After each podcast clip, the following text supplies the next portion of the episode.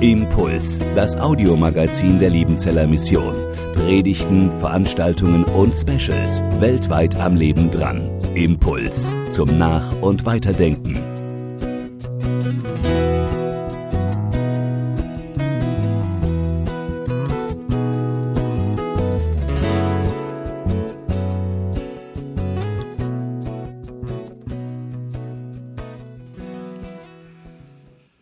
Wir befinden uns in der Passionszeit, das heißt der Zeit des Kirchenjahres, in der wir auf Karfreitag und Ostern zugehen.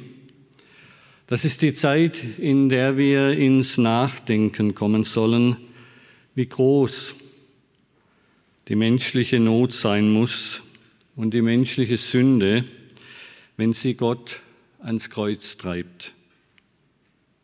Da gilt einerseits, O Mensch, bewein dein Sünde groß und andererseits, ich bete an die Macht der Liebe, die sich in Jesus offenbart.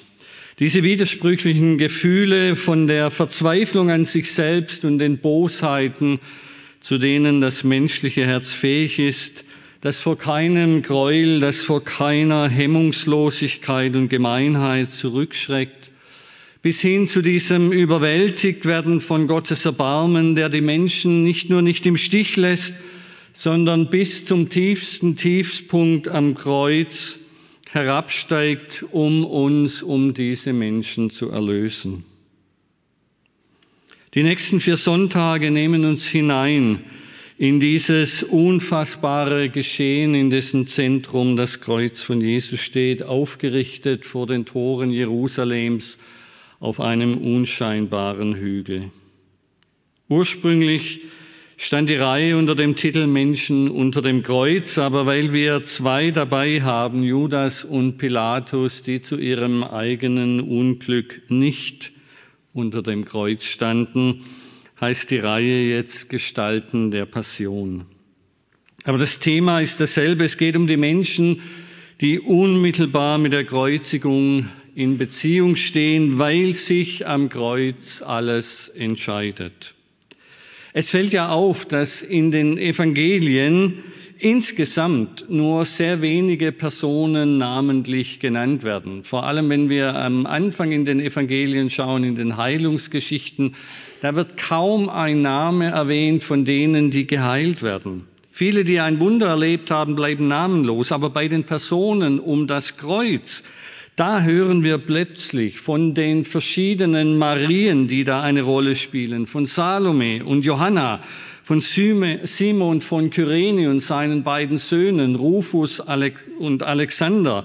Da hören wir von Josef von Arimatheas und Nikodemus, den Jerusalemer Ratsherren, dazu von Kaiphas und Hannas und natürlich Pontius Pilatus. Es ist, als wollten die Evangelisten sagen, und das ist erstaunlich, das sind alle vier, haben die gleiche Tendenz. Es ist, als wollten die Evangelisten sagen, hier an der Passionsgeschichte, hier am Kreuz, da kommt es nun wirklich auf den Einzelnen an. Hier entscheidet sich alles, nicht nur für die Welt, sondern auch für den Einzelnen.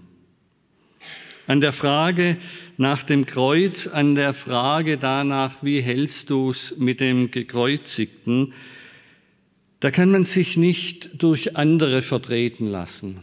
Da kann man nicht einfach sagen, ja, die einen sagen so, die anderen sagen so. Nein, am Kreuz stellt sich die Frage, wie hältst du es mit dem, was da passiert? Wir werden an diesen vier Sonntagen verschiedene Antworten hören. Das Kreuz, das ist der falsche Weg. Das Kreuz geht mich nichts an. Ich tue meine Pflicht und wasche meine Hände in Unschuld. Das Kreuz, letzter Ausweg, Paradies. Das Kreuz, es bricht mir das Herz. Die erste Person, mit der wir uns beschäftigen, ist zugleich die rätselhafteste und tragischste. Judas, der Sohn des Simon, der Mann aus Kariot, so die wahrscheinlichste Deutung seines Namens Iskariot oder eben Ischkariot. Wenn dies richtig ist, dann war Judas der einzige Jünger aus Judäa. Denn Kariot liegt im nördlichen Negev unweit von Arad. Wenn alle anderen Jünger Galiläer waren, dann war er möglicherweise ein Außenseiter, aber zugleich eben auch nicht, denn wenn er wirklich aus Kariot stammt und wenn wir auf den Namen achten, dann gehörte Judas zum Stamm Juda. Dann ist er der einzige Stammesgenosse, von dem wir wissen, in der Jüngerschar, denn auch Jesus gehört als Nachkomme Davids selbstverständlich zum Stamm Juda. Und wenn wir Judas mit seinem hebräischen Namen nennen, dann heißt er Juda ben Shimon. Und das klingt dann schon gar nicht mehr so wie Judas, Judaskus, dieses Verräterische, das wir in Judas hören.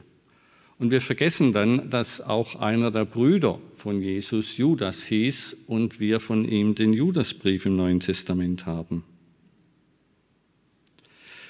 Wir sehen Judas oft in einem ganz negativen Licht. Der Verräter, der Selbstmörder, einer, der sich vom Teufel gegen Jesus gebrauchen ließ. Und das Schlimmste ist, dass in der Kirchengeschichte Judas, auch weil der Name das so etwas nachlegt, Judas dann immer auch zum Symbol für das jüdische Volk wurde. Judas hat seinen Herrn verraten. Die Juden haben ihren Herrn verraten. Judas wurde vom Teufel getrieben und besetzt. Die Juden sind Teufelskinder und Gottesmörder. Und so hat die negative Wahrnehmung von Judas oft dazu geführt, dass man einfach das ganze jüdische Volk unter diese Judas-Gestalt subsumiert hat. Und das ist etwas, das ganz tief sitzt. Ich habe in der Vorbereitung für diese Predigt eine Predigt gelesen, die Dietrich Bonhoeffer, der nun wirklich kein Judenfeind war, 1937, vor fast genau 85 Jahren, am 17. März 1937 über Judas gehalten hat und da eben auch diese Gleichsetzung macht Judas und das jüdische Volk. Und das führt fast immer zu Formen und Gefühlen von Feindschaft gegen das jüdische Volk. Von daher eine Predigt über Judas ist immer auch ein gewisses Risiko. Und darum ist es gut, wenn wir zunächst einmal damit beginnen, dass Judas ohne Wenn und Aber ein Jünger Jesu war.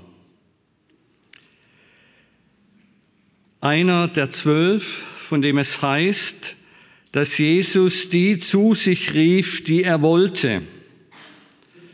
Im Markus-Evangelium lesen wir über die Berufung der Jünger deutlicher als bei den anderen Evangelien. Und er ging auf einen Berg und rief zu sich, welche er wollte. Und die gingen hin zu ihm.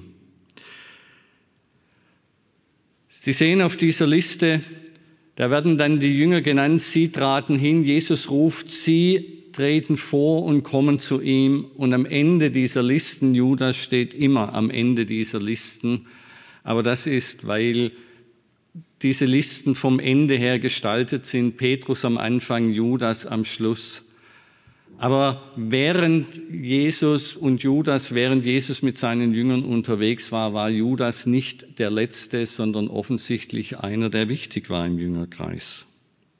Im Johannesevangelium heißt es, nachdem Petrus im Namen der Jünger zu Jesus sagte, dass sie bei ihm bleiben wollen, weil er ja Worte des ewigen Lebens hat und weil wir, und dieses wir schließt doch auch Judas mit ein, geglaubt und erkannt haben, dass du der Heilige Gottes bist.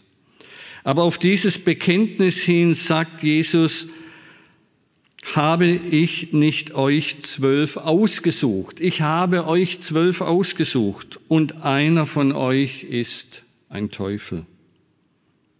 Und dann erklärt Judas, er redet, äh, Johannes, er redete aber von Judas, dem Sohn des Simon Ischkariot. Der verriet ihn hernach und war einer der zwölf. Judas war von Jesus gewollt, das müssen wir festhalten. Jesus selbst hat ihn berufen, hat ihn ausgesucht.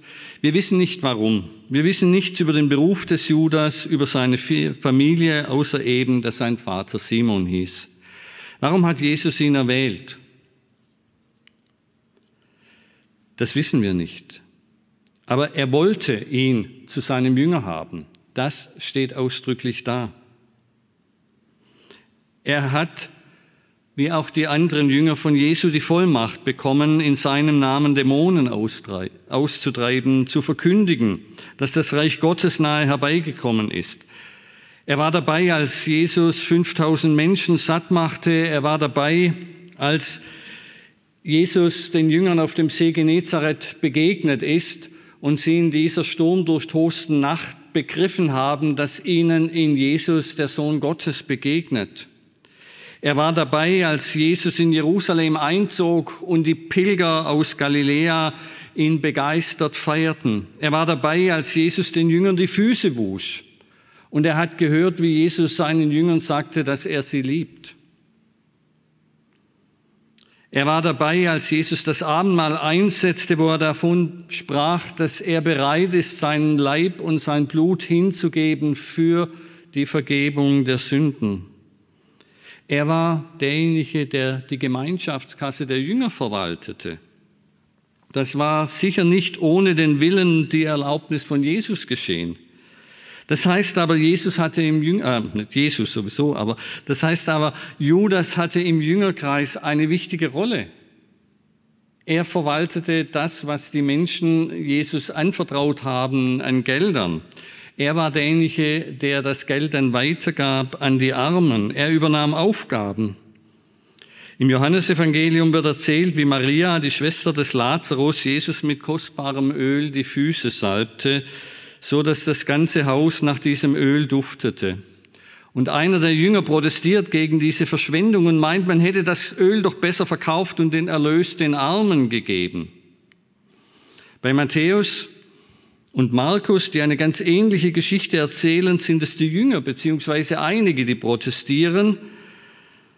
Aber es ist nicht Judas, Erst oder nur bei Johannes wird Judas dann mit Namen genannt. Da sprach einer seiner Jünger, Judas Iskariot, der ihn hernach verriet oder man sollte dieses Verraten immer mit ausliefern oder übergeben übersetzen und nicht mit verraten. Warum wurde dieses Öl nicht für 300 Silbergroschen, für 300 Denare verkauft und das Geld den Armen gegeben? Und dann macht der Evangelist diese Einschränkung, das sagt er aber nicht, weil ihm an den Armen lag, sondern er war ein Dieb. Er hatte die Geldbörse und nahm an sich, was gegeben wurde. Aus dem Rückblick, nachdem Judas zum Verräter geworden war, schreibt Johannes sein Evangelium und da wird über Judas dann der Stab gebrochen. Er wollte nicht wirklich den Armen helfen, weil er ein Dieb war. Aber gleichzeitig sagt auch Johannes, dass Judas für Jesus und die Jünger die Kasse verwaltete. Wer aber vertraut die Kasse einem an, von dem man weiß, dass er ein Dieb ist? Es war, das sieht man an diesen Texten für die Jünger im Rückblick, unvorstellbar, dass einer von ihnen ihren Herrn verraten hatte. Vielleicht war er ein Dieb, aber vielleicht war er ein Dieb wie Robin Hood. Wir wissen ja von diesen Freischärlern und Freiheitskämpfern, die es zur Zeit von Jesus gab. Und Jesus hatte diese Zeloten in seinen Reihen, die gegen die Römer, die gegen die reichen Großgrundbesitzer kämpften, um für Gerechtigkeit zu sorgen. Wir wissen das alles nicht. Wir wissen so wenig über diesen Menschen, der ein von außen betrachtet schreckliches Vergehen beging. Einen Unschuldigen, ja seinen Lehrer, seinen Meister, seinen Freund denen ausliefern, die seinen Tod beschlossen hatten. Da kann, so denkt man sich, doch nur der Teufel seine Hand im Spiel haben. Und so schreibt Lukas, es fuhr aber der Satan in Judas, genannt Iskariot, der zur Zahl der Zwölf gehörte. Also es ist auffällig, wie das immer betont wird, der zu den Zwölf gehört, weil, weil es so unvorstellbar ist, dass es einer der Zwölf ist. Dass der Teufel bei Judas seine Hand im Spiel hatte, das lesen wir aber nur bei Lukas und Johannes. Darum ist Judas eben so oft als Werkzeug des Teufels dargestellt und damit eben als der abgrundtief Böse. Und man meint, man könnte dann alles Böse auf ihn wälzen, so als ob das Problem gelöst sei, wenn man es dem Teufel zuschreiben kann. Dabei vergessen wir, dass auch der Teufel nur das tun kann, was Gott ihn tun lässt. Dafür steht das Hiob-Buch. Der Teufel ist nicht ein Gegengott sondern er ist jemand, der im Herrschaftsraum Gottes agiert. Aber auch das ist wichtig, der Teufel hat ja nicht nur Judas bedrängt, sondern alle Jünger. Im gleichen Kapitel des Lukas-Evangeliums sagt Jesus zu Petrus, Simon, Simon, siehe, ich habe den, der Satan hat begehrt, euch zu sieben wie den Weizen. Das heißt, der Satan ist hinter euch allen her. Aber ich habe für dich gebetet, dass dein Glaube nicht aufhört. Da stellt sich natürlich die Frage, hat Jesus auch für Judas gebetet? Im Matthäusevangelium ist es Petrus und nicht Judas, der sich von Jesus den Vorwurf gefallen lassen muss, dass er zum Satan geworden ist, als er Jesus von seinem Weg ans Kreuz abbringen will.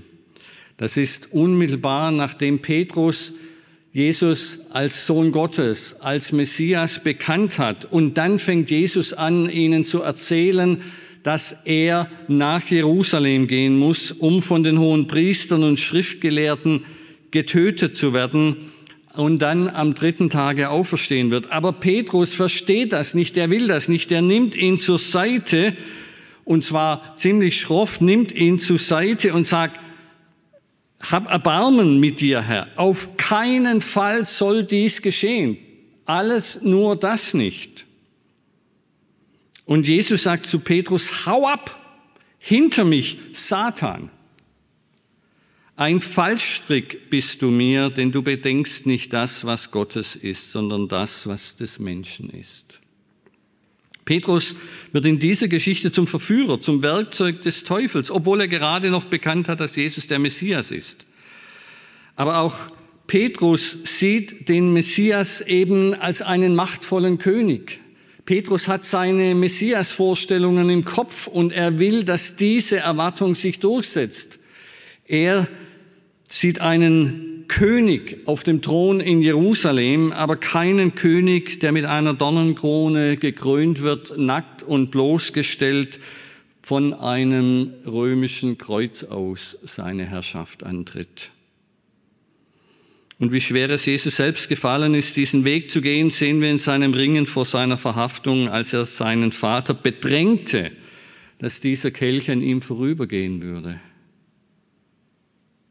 Zu Beginn seines Wirkens wurde Jesus selber vom Satan bedrängt, dass er einen anderen Weg geht und nicht ans Kreuz, dass er sich als Wohltäterkönig, der Brot für die Massen macht, als Wunderkönig, der Schauwunder vollführt und sich in den Mittelpunkt stellt, dass er einen anderen Weg geht, damit nicht das Kreuz geschieht. Der Teufel will nicht, dass das Kreuz geschieht.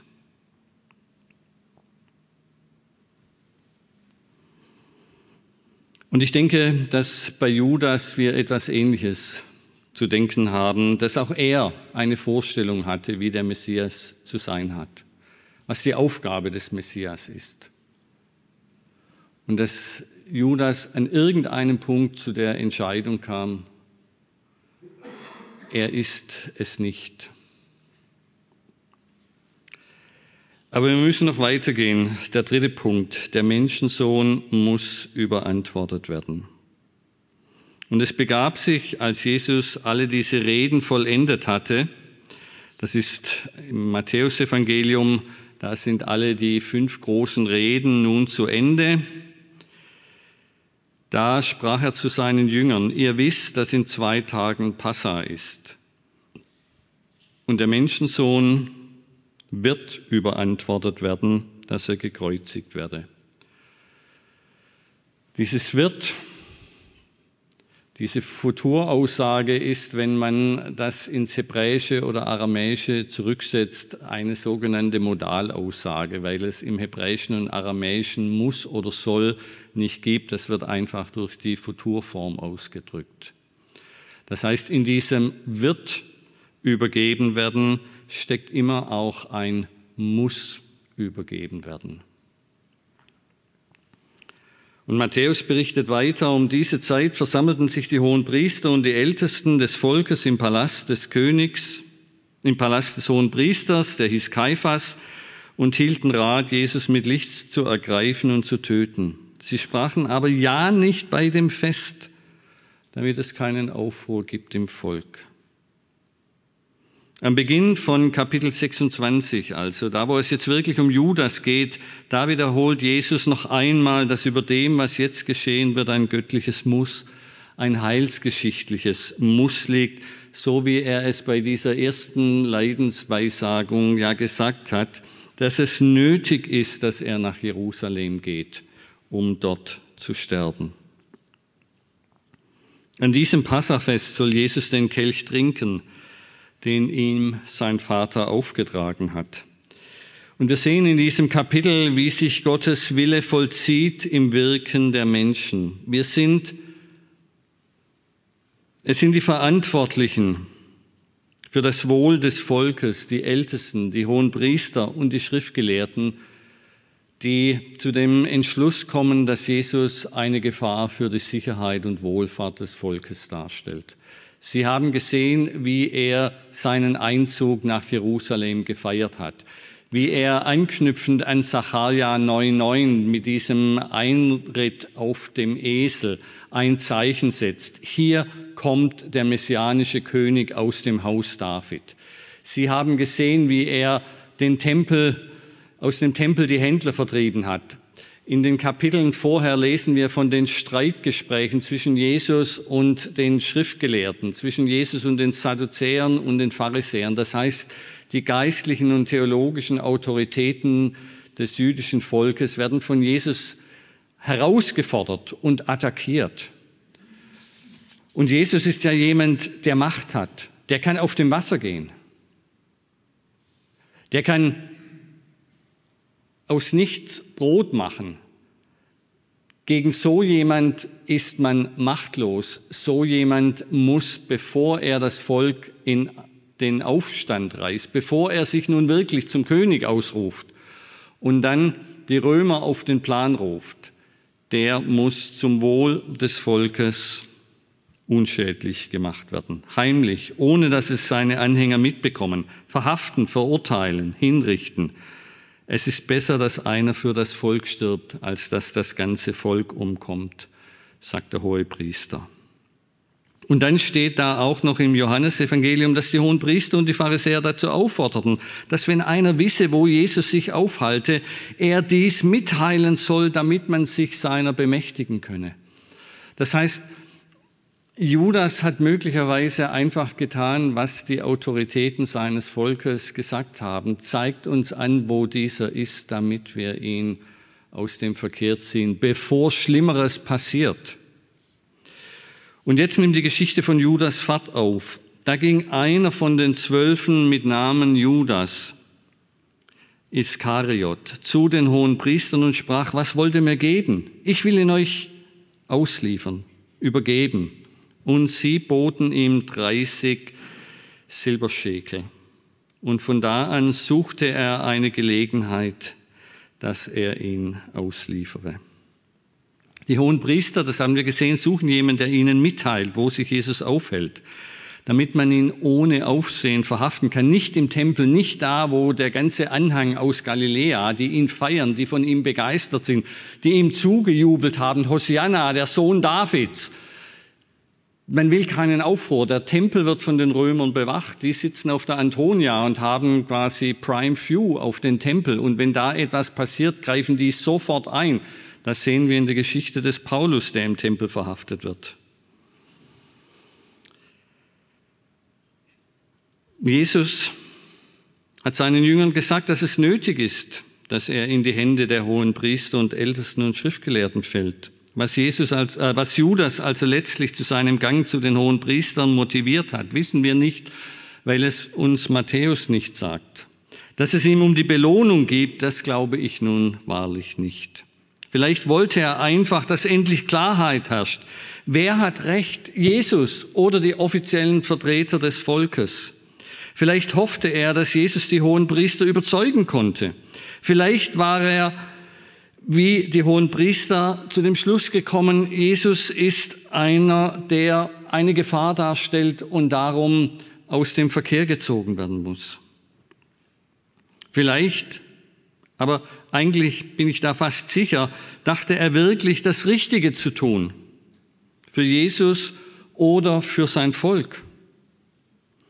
Die Frage nach dem Lohn ist wie die 30 Silberstücke, diese Dinare, diese Tempelwährung, ein Verweis auf einen der rätselhaftesten Texte im Alten Testament, auf Sacharja 11. Da geht es um gute und schlechte Hirten und der, der hütet im Namen Gottes, der gibt auf und schmeißt hin und verlangt dann seinen Lohn und ihm werden diese 30 Silberstücke aus dem Tempelvermögen bezahlt. Wir wissen nicht, wie Jesus diesen Text ausgelegt hat. Aber wir wissen aus der Passionsgeschichte, dass die letzten Kapitel von Sacharja für Jesus eine ganz wichtige Rolle hatten. Wir können also davon ausgehen, dass Jesus auch mit seinen Jüngern über diese Texte des Propheten Sacharja gesprochen hat, dass er ein ganz eigenes Verständnis dieser Texte hat und Judas an dieses anknüpft. Darum waren die 30 Silberstücke, die ihm die Priester boten, für Judas möglicherweise ein weiteres Zeichen dafür, dass er dazu hilft, das zu erfüllen, von dem Jesaja, wie er Sacharja geweissagt hat. Und dann geht es weiter. Sie kennen diese Texte, Abendmahl. Als sie zusammen am Abend zu Tisch saßen, sprach Jesus, wahrlich, ich sage euch, einer unter euch wird mich ausliefern, aber in diesem wird müssen wir, das muss mich ausliefern. Also nicht nur der Menschensohn wird übergeben werden, sondern nein, damit die Schrift erfüllt wird, einer von euch muss das tun. Und die Jünger sind entsetzt und traurig und sagen, wer soll das machen? Doch bloß nicht ich, bitte nicht ich.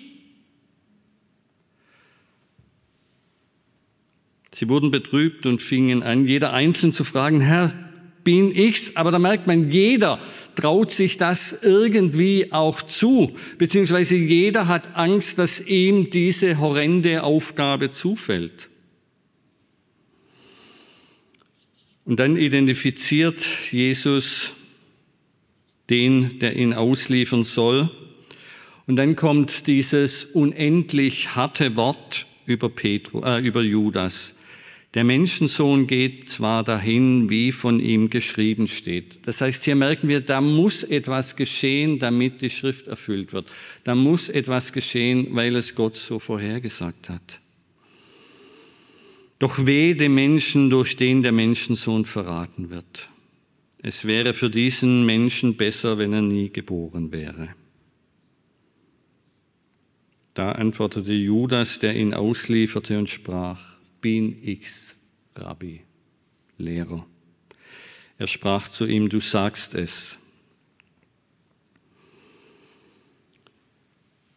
Dieses Wehewort über Judas, das keine Hoffnung zuzulassen scheint, will Jesus Judas warnen, will er ihm deutlich machen, welches Unglück er damit auf sich bringt, aber dann hat er nicht gesagt, dass einer ihn ausliefern muss, sieht Jesus voraus, dass Jesus mit dieser furchtbar, dass Judas mit dieser furchtbaren Tat nicht fertig wird und er den Weg zur Umkehr versäumt?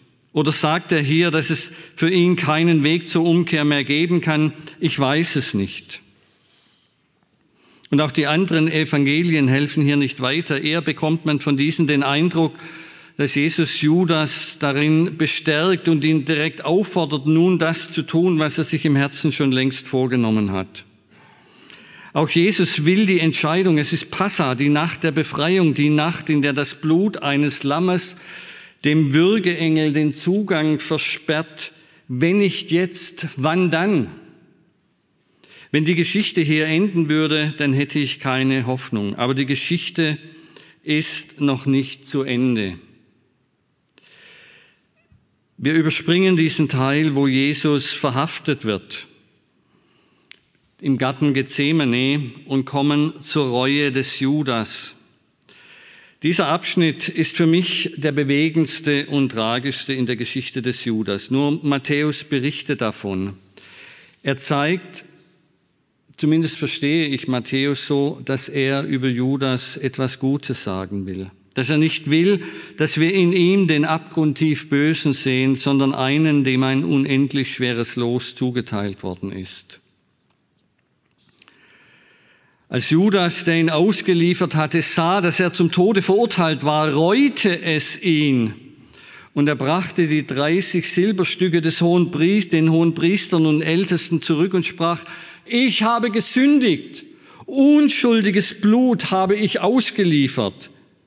Sie aber sprachen, was geht das uns an? Da sieh du zu. Und er warf Judas die Silberstücke in den Tempel, ging davon und erhängte sich. Judas bekommt mit, dass Jesus zum Tode verurteilt wird.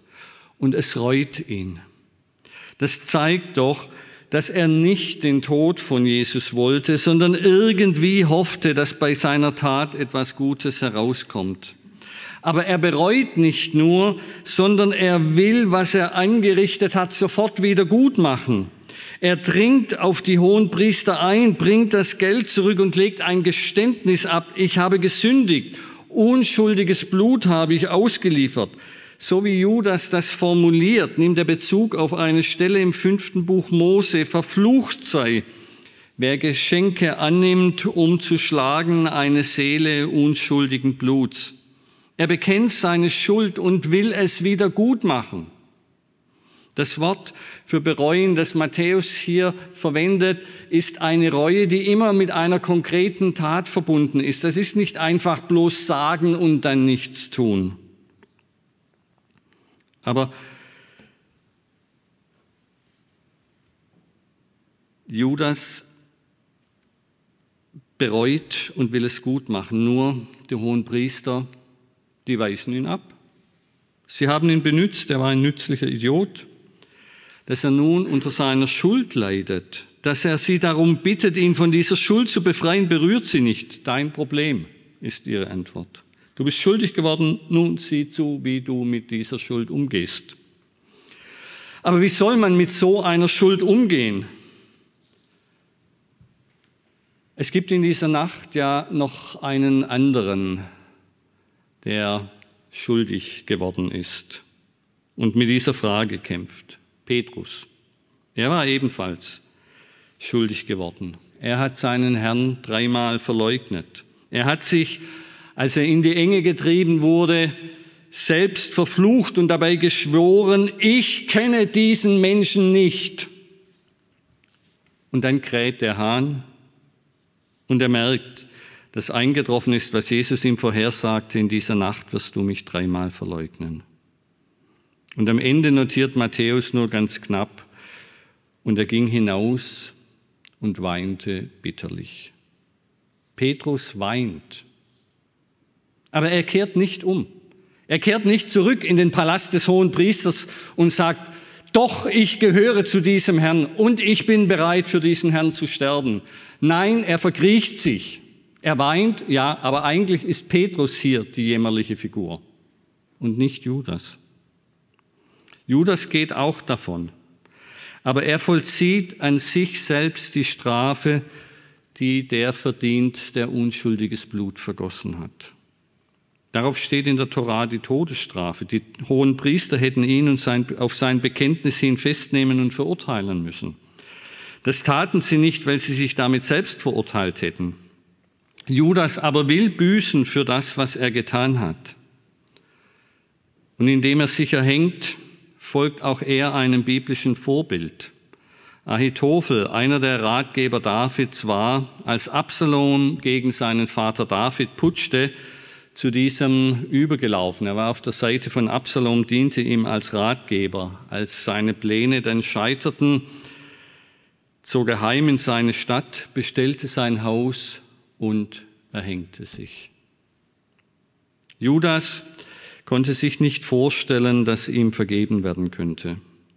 Judas hat das Gericht über seine Schuld selbst in die Hand genommen. Er hat nicht gewartet, bis Gott ihn richtet. Das ist seine Tragik, aber es nötigt mir Respekt ab. Er nimmt die Verantwortung auf sich. Er nimmt seine Schuld ernst, Tod ernst. Petrus erfährt nach der Auferstehung Vergebung und Wiederannahme. Er erfährt, dass Jesus ja gerade darum gestorben ist, dass Sünde vergeben werden kann, egal wie schwer sie ist. Hätte Judas nicht auch hoffen sollen, dass nicht nur wahr wird, dass das, was Jesus gesagt wird, dass er sterben muss, aber dass er am dritten Tage auferstehen wird? Judas hat nicht mehr daran geglaubt, dass ihm vergeben werden kann. Wir aber sollen an seinem Geschick und an Petrus sehen, dass es nie zu spät ist, weil Jesus allen, die umkehren, zu ihm vergeben kann und vergeben will. Keine Schuld, egal wie schwer, ist unvergebbar. Darum steht das Kreuz als Hoffnungszeichen in unseren Kirchen. Und darum ist das Kreuz eigentlich auch in einem Gerichtssaal ein so wichtiges und hoffnungsvolles Zeichen. Es ist keiner so schuldig dass ihm nicht vergeben werden und er den Weg in das ewige Leben finden kann. Ein letzter Punkt, es geht etwas länger, ich weiß. Durch seine Verfehlung ist allen das Heil ermöglicht worden. Wenn wir am Ende noch einmal versuchen zu verstehen, warum es einen Judas brauchte, dann hilft möglicherweise ein Blick auf Paulus. Bei ihm kommt Judas nicht vor. Aber auch Paulus ringt mit dieser Frage, wie kann es sein, dass Jesus, der Messias Israels, mehrheitlich von seinem Volk abgelehnt wurde. Und bei Paulus ist das ja keine akademische Frage. Er selber hat ja Jesus als Messias abgelehnt. Weil einer, der von den Römern gekreuzigt wird, nicht der Messias sein kann dass Gott so einen Weg gehen sollte, um die versprochene Erlösung zu bringen, das war so anders als alles, was sich Israel erhofft hatte, so anders als alles, was die Schriftgelehrten und Lehrer Israels bisher in den heiligen Schriften gefunden haben und erforscht haben. Paulus ringt mit dieser Frage in Römer 9 bis 11 und stellt dann die Frage, haben sie Anstoß genommen an Jesus, also das jüdische Volk, damit sie fallen? Das heißt, Paulus fragt ganz konkret, war es die Absicht von Jesus, dass Israel an Jesus, an seinem Sohn zu Fall kommen? Und Paulus entsetzt über seine eigene Frage, antwortet, das sei ferne, völlig unmöglich, niemals. Warum dann? sondern ihr Straucheln, sagt Paulus. Das heißt, ihr Scheitern an Jesus ist bedeutet das Heil für die Völker. Und dann soll Israel eifersüchtig werden auf das Heil der Völker, damit ganz Israel am Ende gerettet wird. Das sind keine einfachen Sätze und Überlegungen, die Paulus hier anstellt, weil es die tiefste aller Frage, Fragen betrifft. Warum gab es zum Heil keinen anderen Weg als den, dass der Sohn Gottes am Kreuz sterben musste. Das ist die große Frage, die wir Menschen nicht verstehen. Wahrscheinlich, weil wir nicht einmal ahnen, wie abgrundtief unsere Sünde uns von Gott trennt und wie abgrundtief Gottes Liebe ist, damit er diese Sünde überwindet und aus dem Weg schafft, damit wir als seine Geschöpfe mit unserem Schöpfer wieder Gemeinschaft haben können. Ich glaube, wir werden rückblickend erkennen, wie sehr wir von Gott getrennt waren und wie groß seine Liebe war, dass er dennoch uns nicht loslassen und aufgeben wollte. Und so glaube ich, dass wir am Ende auch verstehen werden, warum Jesus einen, einen Jünger hatte, der ihn ausliefern musste, weil sonst das Heil nicht Wirklichkeit geworden wäre. Weil ohne diesen Tod am Kreuz wir nicht hier wären. Ohne Judas wären wir nicht hier. Wie Israels Unglaube, so ist auch die Tat des Judas eine heilsgeschichtlich notwendige Tat gewesen. Paulus schließt seinen Abschnitt in Römer 11 damit, dass am Ende ganz Israel gerettet wird. Darf ich, dürfen wir darum auch hoffen, dass auch Judas am Ende gerettet wird, dass Jesus seine Reue sieht und die selbst auferlegte Strafe ihm zugute hält. Ich weiß es nicht und es bringt auch nichts hier zu spekulieren. Ein früherer Ausleger hat gemeint, dass Judas sich so schnell das Leben nahm, damit er im Totenreich ist, bevor Jesus kommt, damit er dann sofort auf ihn zugehen könnte, um ihn um Verzeihung zu bitten. Das ist zumindest eine sehr sympathische Auslegung. Es geht am Ende darum, dass wir unser ganzes Vertrauen auf die Barmherzigkeit und das Erbarmen Jesu werfen. Er hat Jesus nach, er hat Petrus nach seinem Verrat wieder angenommen und ihm seine Herde anvertraut. Er hat die Jünger, die allesamt geflohen waren, wieder in Dienst genommen. Er hätte, das glaube ich gewiss, auch Judas wieder in seine Arme geschlossen, hätte dieser ihm die Gelegenheit dafür gegeben. Und darum gilt für uns keine Sünde, keine Schuld. Nichts, was wir tun, sagen oder denken, ist so schwer, dass es nicht vergeben werden kann. Weil Jesus den Weg ans Kreuz willentlich auf sich nahm, damit wir mit ihm Gemeinschaft haben können. Amen. Impuls ist eine Produktion der Liebenzeller Mission. Haben Sie Fragen? Würden Sie gerne mehr wissen? Ausführliche Informationen und Kontaktadressen finden Sie im Internet unter www.liebenzell.org. Die Liebenzeller Mission produziert ebenfalls das Fernsehmagazin Weltweit am Leben dran. Informationen zur Sendung und zum Empfang gibt es unter www.weltweit-magazin.de.